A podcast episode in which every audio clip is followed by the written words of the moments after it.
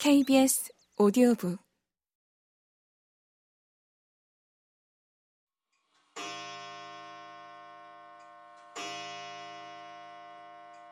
주스티나가 부모님에게 물려받은 낡은 시계가 거실에서 코맹맹이 소리로 아홉 번 종을 울린 뒤 천식 환자처럼 한참 동안 씩씩거렸다.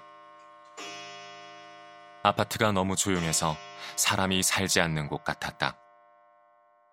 주스티나는 밑창에 펠트를 댄 신발을 신고 유령처럼 조용히 이방 저방을 돌아다녔다. 그녀와 이 아파트가 어찌나 완벽히 어울리는지 둘을 함께 보고 있으면 지금의 이 모습을 단번에 이해할 수 있었다. 주스티나는 오로지 이 아파트에서만 존재할 수 있었다. 횡댕그렁하고 조용한 이 아파트도 주스티나의 존재감이 없다면 지금 같은 모습으로 있을 수 없었다. 가구와 바닥에서 모두 곰팡내가 나고 허공에도 퀴퀴한 냄새가 배어 있었다. 항상 닫혀 있는 창문들도 무덤 같은 분위기를 만드는데 일조했다. 게다가 주스티나가 어찌나 열이 없이 느릿느릿 움직이는지 아파트는 항상 어딘가가 더러웠다. 일시적으로 침묵을 몰아낸 시계 종소리의 여운이 계속 가늘고 희박해지면서 서서히 가라앉았다. 주스티나는 불을 모두 끈 뒤 거리 쪽으로 난 창가로 가서 앉았다.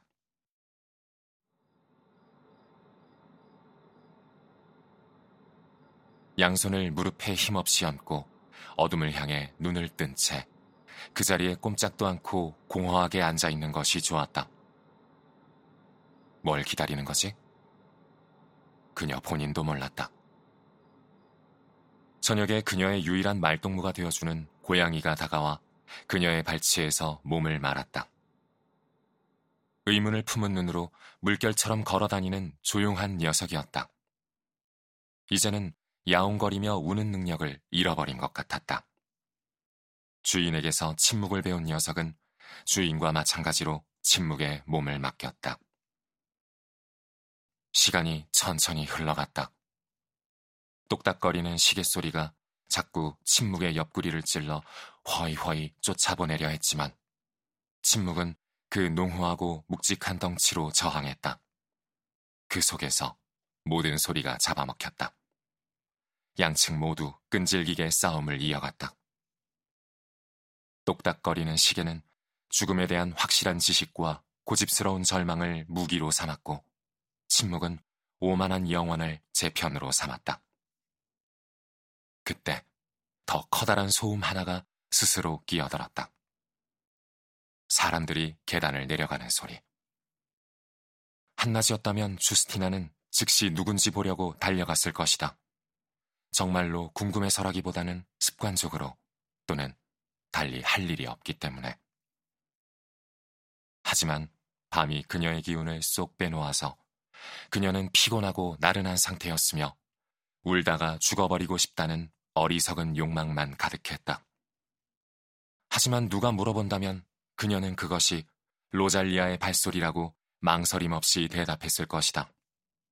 남편, 딸과 함께 영화를 보러 나가는 길이라고.